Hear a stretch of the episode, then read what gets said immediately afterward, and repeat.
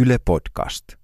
Taisi olla vuosi 2012, kun mä istuin linja-autossa, joka oli lastattu täyteen toimittajia. Meitä oltiin kuskaamassa Helsingin keskustasta maaseudulle, Pöndelle. Mä ajattelin, että tähänkö me ollaan nyt tultu, että maaseutuukin pitää lopata toimittajille rahaamalla ne linja-autolla sinne. Tuolla Sitran lobbausreissulla mä pääsin vierailemaan eräällä sikatilalla. Se näytti ulospäin ihan tavalliset sikatilalta ja siellä haisi ihan yhtä pahalta kuin tavallisella sikatilalla. Yksi asia siellä oli tehty poikkeuksellisesti. Tämä tila oli kovaa vauhtia matkalla kohti energiaomavaraisuutta. Tilan isäntä oli viritellyt sinne jonkin erikoisen vekottimen, jonka tarkoitus oli muuttaa se sian paska sähköksi. Sen toimintamekanismi kuulosti simppeliltä ja kustannukset todella maltillisilta, sillä sen jälkeen tilanne ei tarvinnut enää ostaa sähköä verkosta. Tässä ei ollut kyse mistään massiivisesta muutoksesta tilan toiminnassa tai suurista taloudellisista investoinneista. Kyse oli enemmänkin ajattelutavan muutoksesta. Ja mua tuosta vierailusta lähtien vaivannut se, että maaseutuun suhtauduthan etenkin mun kaltaisten liberaalien kaupunkilaisten keskuudessa tosi kielteisesti. Mun elämänpiirissä ei ole kovinkaan harvinaista, että maaseudulle tai kotimaiselle ruoantuotannolle vähän naureskellaan. Mä ymmärrän sen kritiikin, kun puhutaan esimerkiksi lihantuotannon tai lannoitteiden haitallisuudesta, mutta mä en vaan jaksa sellaista yleistä maatalousvihamielisyyttä. Maaseutu vastaan kaupunkimärähtimisen sijaan mä mietin, että pystyttäisikö me kääntämään meidän koko ajattelua toiseen asentoon. Että ilmastonmuutos voitaisiin ratkaista siellä maaseudulla. Ja voitaisiko sillä tehdä myös rahaa? Siitä me otetaan tänään selvää. Tämä on Tulevaisuus Hanskassa ja mä olen Jari Hanska. Varoitus, tämä ohjelma saattaa sisältää toivoa.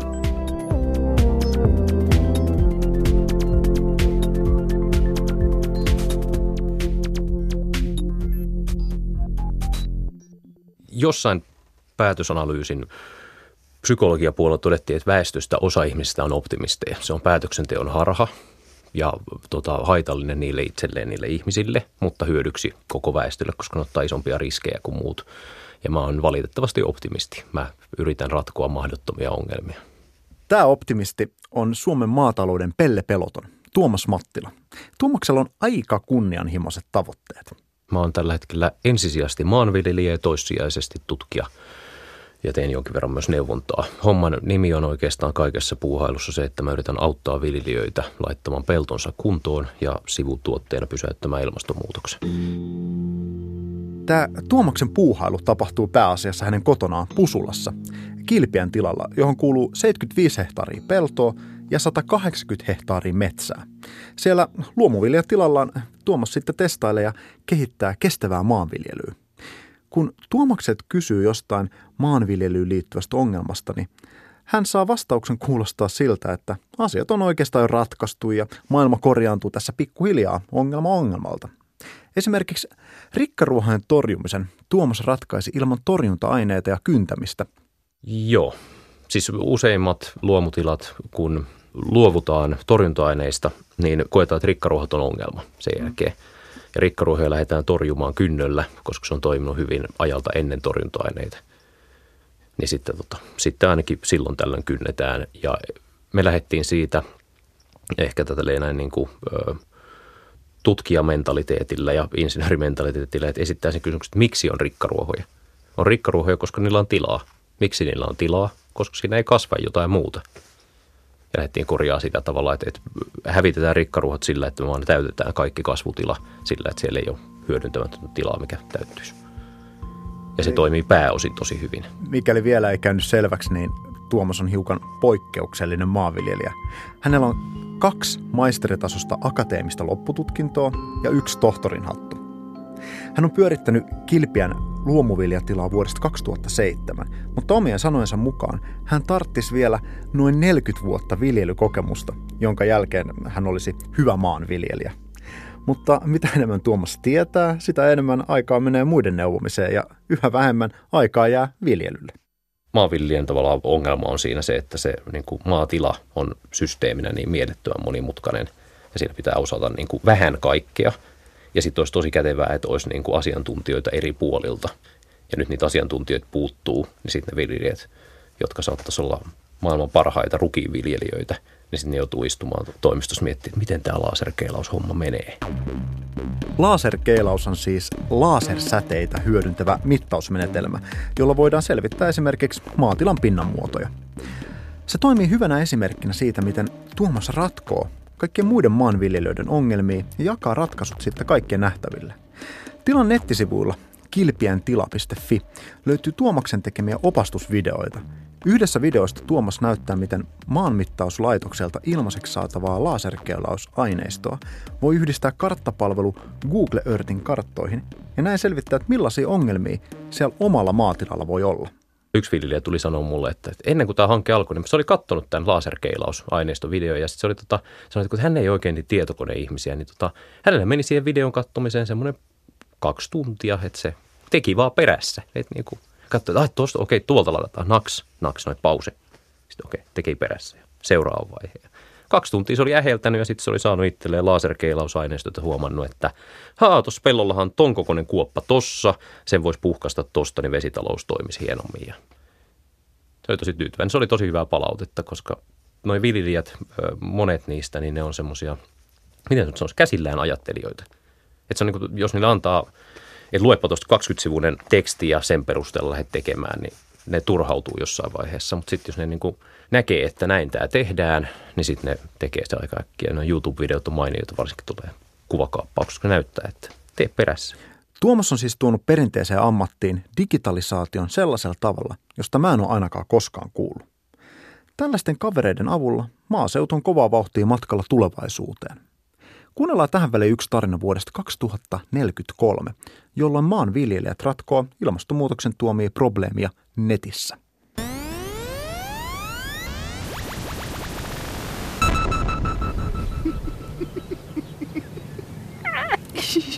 Allu nyt oikeesti.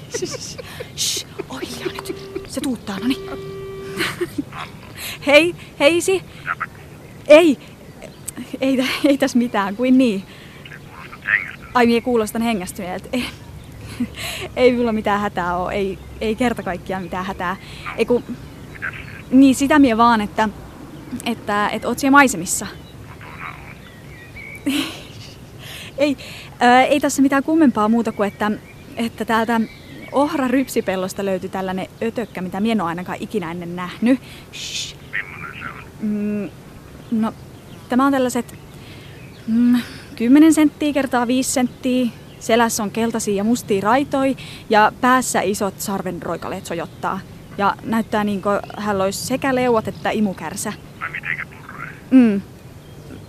Tiedätkö, että, että onko sitä sellaisia, jotka syö niin kuin sekä lihaa että kasvista? Niin kuin, niin kuin nakertaa viljaa, mutta, mutta purree ihmistä kanssa. niin kuin, niin kuin aika kovaa. Ei kun,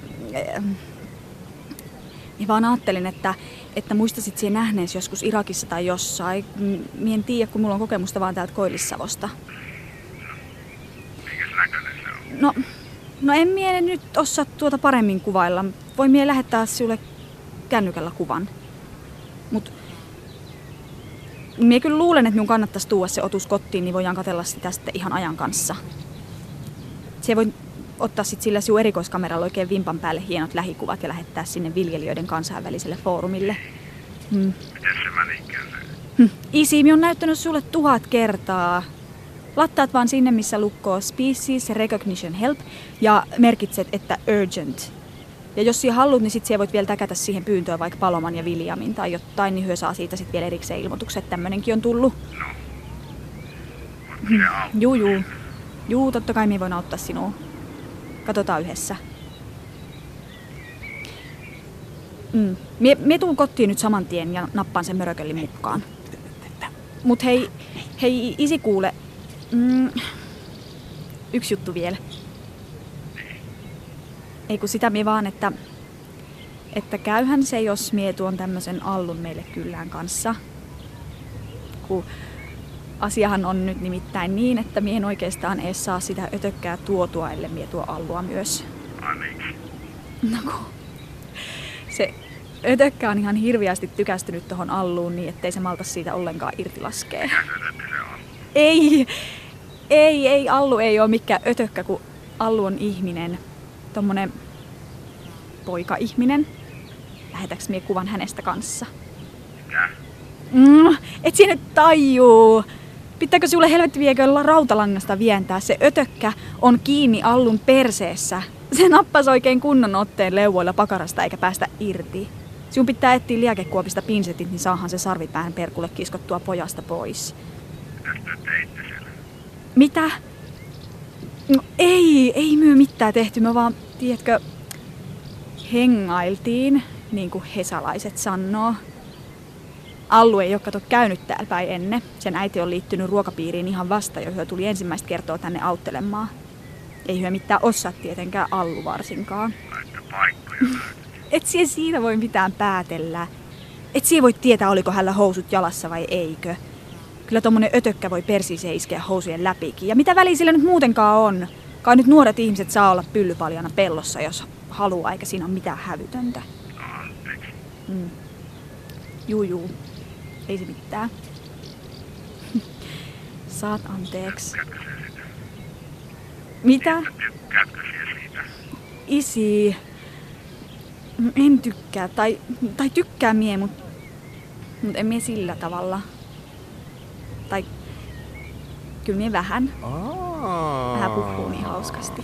Ja on nuo hänen hiukset kyllä aika kivat. Mut elä sie nyt luule liikoja, sie et hänestä mitään vävypoikaa saa. En mie muuten edes hän taas meille kylään tuomassa, jos ei tarvitse sitä ötökkää sieltä persistä irrottaa. En mie niin paljon hänestä tykkää. Ainakaan vielä. Ääni tuolla tulevaisuuden pellon siimeksessä oli Janna Räsänen. Meidän ei varmaan tarvi odottaa vuoteen 2043 saakka, jotta ötököitä tunnistettaisiin verkossa. Monet maanviljelijöiden yhteistyön muodot on ihan tätä päivää. Etenkin YouTube on suosittu kanava ongelman ratkontaan. Silti mitään tällaista virallista kaikkien maiden lantapuntit yhdistävää foorumia ei ole vielä kehitetty. Mutta Tuomaksen mukaan sellaiselle voisi olla tilausta, sillä esimerkiksi Suomi jakaa hyvin samanlaisen ilmastovyöhykkeen muun muassa Kanadan ja Japanin kanssa. Tällöin myös ongelmat, joihin viljelyhommissa törmää, on usein samantyyppisiä. Ja siis yksi, mitä kuulivat viljelijät, on YouTube, niin se sanoi, että tota, kun hänelle tulee joku ongelma jonkun maatalouskoneen tai jonkun muun kanssa, niin hän ensin ottaa Google Translatein ja kääntää sen kysymyksen venäjäksi ja puolaksi. Traktorin akseli on rikki. Ja se copy-pastaa sen YouTubeen sen jutun, ja sitten se rupeaa katselemaan niitä YouTube-videoita, niin jossain vaiheessa löytyy. Näin tämä ratkaistaan. Meidän edellisessä jaksossa päästöasiantuntija Sanna-Liisa Sihtonissilä kertoi, että globaalisti ruoantuotanto aiheuttaa lähes kolmanneksen hiilidioksidipäästöistä. Suomessa ruoantuotannon osuus päästöistä on noin kymmenyksen luokkaa, mutta kuluttajina sun ja mun hiilijalanjäljestä ruoan osuus on jopa 20 prosenttia. Näitä päästöjä voidaan vähentää nopeasti kahdella tapaa. Ensinnäkin vähentämällä liha- ja maitotuotteiden syömistä radikaalisti – ja toisekseen muuttamalla maanviljelyä vähäpäästöisemmäksi. Ja tähän ongelmaan Tuomaksella on ratkaisu. Tehdään meidän pelloista vuoteen 2020 mennessä hiilinieluja. Yksinkertaistettuna se idea on se, että saadaan maaperään sitoutettua huomattavasti nykyistä enemmän hiiltä. Kätevin ja nopein tapa tehdä tämä on maataloudessa, jossa ei tarvita mitään erikoisempaa teknologiaa, voidaan vaan niin soveltaa nykyistä teknologiaa paremmin. Ensimmäinen, että me saadaan aikaiseksi kasveja. Jos me halutaan hiiltä maahan, mitä me oikeastaan halutaan, se, se on se ketju, millä muutetaan asiat hiilinieluksi, että me poistetaan ilmakehästä hiilidioksidia, varastoidaan se maahan semmoiseen muotoon, että se ei karkaa ihan heti takaisin ilmakehään. Niin kolme vaihetta. Ensimmäinen on että saadaan kasveja, jotka nappaa hiilidioksidin ilmasta kasveihin. Sitten meidän pitäisi saada ne kasveista hiili maaperään, mikrobeille. Saadaan se esimerkiksi sillä, että kasvit tekee isompia juuria tai enemmän kasveja neliöllä tai muuta tämmöisiä juttuja. Saadaan mikrobeille ruokaa, sitten pitäisi saada se mikrobiruoka vielä maahan semmoiseen muotoon, että se pysyisi siellä jonkin aikaa. Tuomaksen ratkaisu ei sisällä mitään korkean teknologian kikkailuja, vaan hyvin perinteisiä menetelmiä. Tavoitteena on siis minimoida viljelysmaan paljanaoloaika, istuttamalla hiilidioksidia kerääviä kasveja rikkaruoheen tilalle ja syksyllä sitten paljaille pelloille sadonkorjuun jälkeen. Ja mikä parasta, sen myötä tilan sadot ja tuotot paranee. kuulostaa todella yksinkertaiselta. Mutta miksi tästä ei puhuta jokaisten iltauutisten yhteydessä? Maanmuokkauskaluissa ei ollut rautaa ollenkaan. Jos huhtakoukun kara tului huonoksi, tehtiin puusta uusi. Tuosta täytyy sanoa, siis mä seurailen Twitterissä tota Pohjois-Dakotan Soil Health-tutkimusta, ja niillä oli aivan hämmentävä juttu tämän vuoden ajan. Niillä oli Soil Health Minute kerran viikossa telkkarissa. Niin siis sieltä tuli esimerkiksi semmoinen, että keväällä, että miettikääpäs, jos olisitte kylväneet viime syksynä ruista kerääjäkasviksi, että nyt tässä on tämä pelto, aivan mustaa, märkää liejua, mitataanpa kosteus, ja aivan liian märkä muokattavaksi. Mennäänpä tuohon hojan toiselle puolelle, missä on ruissa. Että vihreätä ei tartu kenkiin, kosteus, se nyt tänne pääsi muokkaamaan jo. Tähän pystyisi kylvää kaksi viikkoa aiemmin kuin tuohon toiseen. Loppu. Ja tota, tämmöisiä niin tietoiskuja. Niin, niin. Mä uskoisin, että toi tietoisku itsessään varmaan niin kuin sai ainakin ison osan Dakotan viljelijöistä, jotka todennäköisesti kattovat kerran viikossa tulevaa maatalousohjelmaa, niin tota, miettimään, että hei, laittaisinko keräjäkasveja ensi syksynä? Sana ilmastonmuutos ei mainittu tossakaan yhtään. Ehkä tämä ohjelma on ihan perseestä, kun me puhutaan vain ilmastonmuutoksesta. Kannattaisikohan meidän puhua mieluummin maatalouden kannattavuudesta, terveellisemmästä ruokavaliosta, hybridityön mahdollisuuksista tai Suomen kilpailukyvystä? Häivyttämällä ilmastonmuutoksen keskustelusta se olisi varmaan ratkaistu. Häh? No ei ehkä kuitenkaan. Kuunnellaan seuraavaksi lyhyt kuunnelma, joka kertoo uudelleen elävöityneestä maaseudusta vuonna 2038. Tulevaisuudessa meistä kaikista tulee nimittäin lantapuntteja.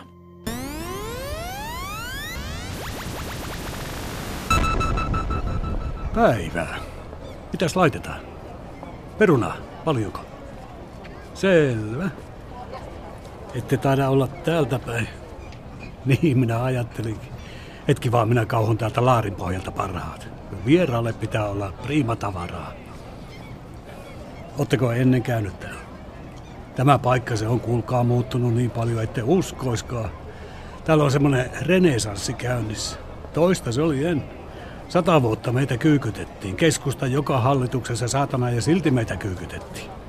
Mitä ei maksettu mistä? Tukia tulee, kun jakso unionin kaavakkeeseen jauhaa saatana paskaa, mutta ei sitäkään voinut hyvällä mielellä nostaa. Kun hesalaiset valitti, että miksi saatana tuetaan, kun ei se viljely täällä pohjoisessa kannata ja sitä paitsi espanjalainen tomaatti se saatana, saatana paljon parempi. no, eivät valita saatana enää. Se on uusi aika nyt. Ei lennä enää Ranskan putut Seinäjoelta Seinäjoelle, kun Ranskanmaankin sadot on ilmojen epävakaistumisen takia pienentynyt niin, että pottuset popsitaan paikalla parempiin suihin. Sata vuotta meitä kyykytettiin, mutta eipä, eipä kyykytetä saatana enää. Nykyään tällä nimittäin tulee kerta kaikkiaan aivan hyvin toimeen. Ei tässä nyt rikastumaan pääse, mutta ihmisen kokosta elämää voi elää ilman, että tarvii kituuttaa. No, tytärkin viihtyy täällä nyt vaikka sekin lähti moneen kertaan. Vanno, ettei ikinä tuu takaisin. Ovet paukkuen lähti ja ovet paukkuen palasi. Sanoi, että nyt painut isäpappa helvettiin sieltä perunamaasta, kun minä otan ohjat. Minä siihen, että terve vaan sullekin ja suukotin otsalle. Kyllä mä ymmärrän, mitä varten se lähti. En minäkään olisi jäänyt. Se oli sellaista aikaa silloin, etten saatana paremmin sano. Ei tänne kukaan alta 30 jäänyt, ellei ollut päästää vielä. Siellä se Sanna kaupungeissa huiteli maisterit ja tohtorit, mutta aina se valitti, kun täällä kävi, että ei tule apurahaa, taikka tulee, mutta ei tarpeeksi. Mä sanoin, että kuule sama tilanne täällä. Sitten se nauro, eikä itkenyt enää. Sitten me ryypättiin. Vaikka kuinka se puhuu sitä alanvaihdosta, niin minä vannon kautta vanhan tervaskannon, että sanallakaan en sitä maanitellut palaamaan. En, en, en minä ole mikään lasteni vartija. Kyllä minä tiedän, että pesästä on lennettävä vaikka lampaat söis. Ei se ole tervettä jäädä isikaru helmoihin kanoja vatkaamaan. Ja vaikka minä sitä usein kaipasinkin, niin kyllä mä ajattelin, että jos ihminen lapsia tekee, niin sen pitää se tietää, että ne eivät ole sinun, niin kuin laulussa sanotaan. Ja, ja, että Voin kyllä aivan rehellisesti sanoa, että yhtään en painosta. En sanallakaan. En, en maininnut, että täällä olisi vanhan pesän tiimoilla, saattaisi ollakin muutoksen tilaisuus. Totta kai silloin, kun meininki alkoi muuttua ja kotimainen tuotanto palautettiin sinne, minne se kuuluu, eli kukoksi tunkiolle, niin kyllä minä kyllä se- se salaa itekseni ajattelin Aholla persettä raapiessa, että jos se palata meinaa, niin palaisi sitten pian. Nimittäin huomenna voi jo naapuri Ahmet tulla kysymään, että hän voisi nuo sinunkin pellot vuokrata, vuokrata ja etkö sinä pian jää eläkkeelle. Ja, ja, Kyllä minä ne Ahmetille vuokralle olisi antanut, mutta ajattelin vaan, että jos omaa lihaa ja verta sattuisi näiden pottujen ja viljojen viljely kiinnostamaan, niin nyt minulla olisi vielä jotain mitä antaa. Mutta en minä uskaltanut kunnolla edes toivoa. Saati suutani hänelle asiasta avata. Aivan yllätyksenä se siis tuli, kun Sanna yhtäkkiä seisoi tuossa ovenraossa heinäkorsi suussa ja, ja kumisaappaat jalassa. Hyvin meillä on sujunut. Tuntuu, että näinhän se pitikin mennä. Älä ymmärrä väärin, en minä ajattele, että hän olisi tehnyt virheen, kun ei alun perinkin jäänyt tänne. Ei, ei, päinvastoin. Minusta on mahtavaa, kun hän on rypennyt maat ja mannut ja pannut meidän välin kilometriä ja vuosikymmentä, niin ei tarvitse enää samalla tavalla sitten vängätä kuin silloin, kun se oli pikkupenska. Asia on kato niin, että ihmisen pitää ensin lähteä, jotta se voi palata. Aikansa kutakin. Ei kun aikansa kullekin, niin kuin saarnaaja sanoo. Aika siementää ja aika kylvää, aika postmodernia taideteoriaa päntätä, aika mullassa myntätä. Ja, ja nykyään meillä on semmoinen työjako, että se hoitaa maat ja minä istun täällä torilla myymässä. Illalla syödään yhdessä. Vaikka ei se pelkästään isukin kanssa täällä hengaa. Älä, älä semmoista kuvittele. Ei, ei, ei, ei. Katos, kun silloin, silloin tosi monet kaverikin muuttanut tänne. Se on ollut ihan joku semmoinen muoti-ilmiö hänen piireissään, niin kuin sanotaan. Osa on jättänyt tutkijan työt kokonaan ja osa, joilla on jotain vähän biologisempaa erikoistumisaluetta, niin on kuulemma jopa onnistunut yhdistämään ne näihin, näihin maajussihommiin. Ne sitä omaa viljelyä sitten tutkii. Että miten kasvit kasvaa parhaiten ja miten säät muuttuu ja näin. Ja, ja miten se vaikuttaa, jos tekee niin tai, näin tai näin. Joo, vähän semmoiselta äh, onanoinnilta tuommoinen omien hommien syynääminen minun korvaan kuulosti, mutta minun korvat onkin ollut huonot siitä lähtien, kun naapuri Esko vuonna 19 rä- päräytti haulikolla räkättirastaa hengiltä ihan minun tär- tärrykalvon juuressa. Joo, nykyään täällä torilla kelpaa istua, kun on vilinää ja vilskettä. Ei tätä ennen voinut edes toriksi kutsua. Ei täällä ollut kojun koju, parkkipaikka ja markettimaa. Automaatista lirutettiin take kahvit matkaan ja lyllerrettiin takas Volvoon istumaan. Että kyllä minä kaiken kaikkiaan sanoisin, että voiton puolella me ollaan tässä, tässä elämäntavan jälkifossiilisessa täysremontissa jääty. Mitä? Ah, ja- ja että pitää mennä. Va- Vastahan minä pääsin alkuun. Ah, aina juu. Perunat jo tässä. Parhaat päältä, tai taikka siis alta. Näkemiin. Ja tervetuloa uudelleen sitten vaan pidemmäksikin aikaa, jos siltä tuntuu. Tämä on nykyään mahdollisuuksia pullolla, tämä paikka. This is the maalaiskunta that never sleeps, except at night.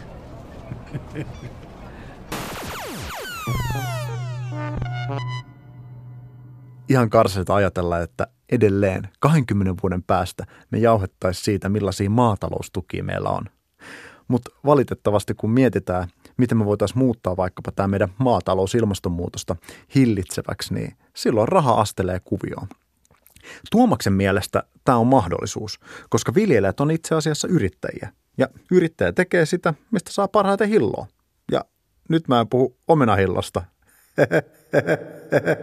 Silloin jos jostain ruvetaan maksamaan rahaa hyödykkeenä, niin viljelijät on aika silleen niin kuin ohjautuvia tässä. Tai kekseliäitä yrittäjiä, että jos ne, tuossa on tuote, se sopii systeemiin, sit saa rahaa antaa mennä. Et jos ruvettaisiin maksaa esimerkiksi siitä, että hiiltä sidotaan maaperään, mitä nyt on itse asiassa suunnitteillakin, niin hommat rupesi lähteä käyntiin. Ajatus, millä on leikitelty muiden viljelijöiden kanssa, niin olisi tulosperusteinen maataloustuki, jossa kiinnittäisiin huomiota enemmän tuloksiin myös muuten kuin tilatasolla. Tyyliin, että tämä ei liity ilmastonmuutoksen hillintään, mutta rehevöitymiseen, mitä on paljon yritetty kontrolloida tuilla. Että jos se menisikin niin, että tietyn alueen viljelijöille sanottaisiin, että jos te parannatte noitten järvien ekologisen tilan huonosta hyväksi, niin te saatte 3,5 miljoonaa euroa. Olkaa hyvät. Että ainoa mitä vahditaan on se, että se mikä on se järven ekologinen tila, eikä se, että onko pellon pienar tässä 80 senttiä vai metri 5 senttiä. on se, mitä nyt kontrolloidaan. Tuossa on mun mielestä nyt saanut rahoitustakin Sitralta tämmöinen hiilipilotti-niminen hanke, missä kokeillaan tavallaan tätä, niin kuin, että miten tämmöinen tulosperusteinen homma voisi toimia. Mitä pitäisi mitata, jos lähdettäisiin katsoa maatalousmaiden hiilen sidontaa semmoisena, mistä maksettaisiin tuki. Pilotti on hyvä homma, mutta vielä tärkeämpää on, että jossain vaiheessa lopetetaan harkinta ja suunnittelu ja aletaan toteuttaa isoja muutoksia. Tuomas uskoo Suomesta löytyvän pari tuhatta viljelijää, jotka olisi nopeastikin valmiita muuttamaan toimintaansa tulevaisuudessa kannattavampaan suuntaan. Sen takia ehkä mä oon optimisti, että kun tavallaan niin epävirallinen viljelijältä viljelijälle tiedon välitys, nopeus kasvaa niin hirveät tahtiin. Ja sitten niin viljelijöiden tahtotila siihen, että viljelijöitä ei koeta ongelmana, vaan jonkinnäköisenä ratkaisuna tähän, se on aika iso juttu. Ja sitten viljelijöiden tahtotila laittaa omat peltonsa kuntoon, niin on hirmu iso. Siis se, meilläkin tuossa – maan kasvukunnan hoito hankkeessa, niin tilaisuudet on ihan tupaten täynnä ja viljelijät on hyvin innoissaan. Jos se hankkeen nimi olisi ilmastonmuutoksen hillintä maan orgaanisen aineen varastoja lisäten, niin meillä olisi ne muutama propellipää siellä. Upeeta. Mutta ensi jaksossa me napataan pendolino vai mikä äh, hyperluppisessa tulevaisuudessa onkaan ja matkataan pöndeltä kaupunkiin. Jos susta tuntuu, että ilmastonmuutos alkaa pikkuhiljaa tulla korvistulos, niin ei mikään ihme. Kuka haluaa kuulla siitä, jos se koko ilmastonmuutoksen kuvasto on pelkkää happosateiden riivaamaa Itäpasilaa? Mutta sen vuoksi me puhutaan seuraavassa jaksossa ilmastonmuutoksen dystopioista ja tulevaisuuden kaupungeista. Laita siis Mad Max bootsit jalkaan ja virittäydy maailmanlopun taajuudelle. Mutta esimerkiksi ilmastonmuutoksessa siinä voi nähdä hyviäkin puolia. Mikäli vedenpinta nousee ja Helsinki jää esimerkiksi vedenpinnan alapuolelle, niin eduskunnan tuhoutuessa suomalainen yliopistojärjestelmä on kenties pelastettu.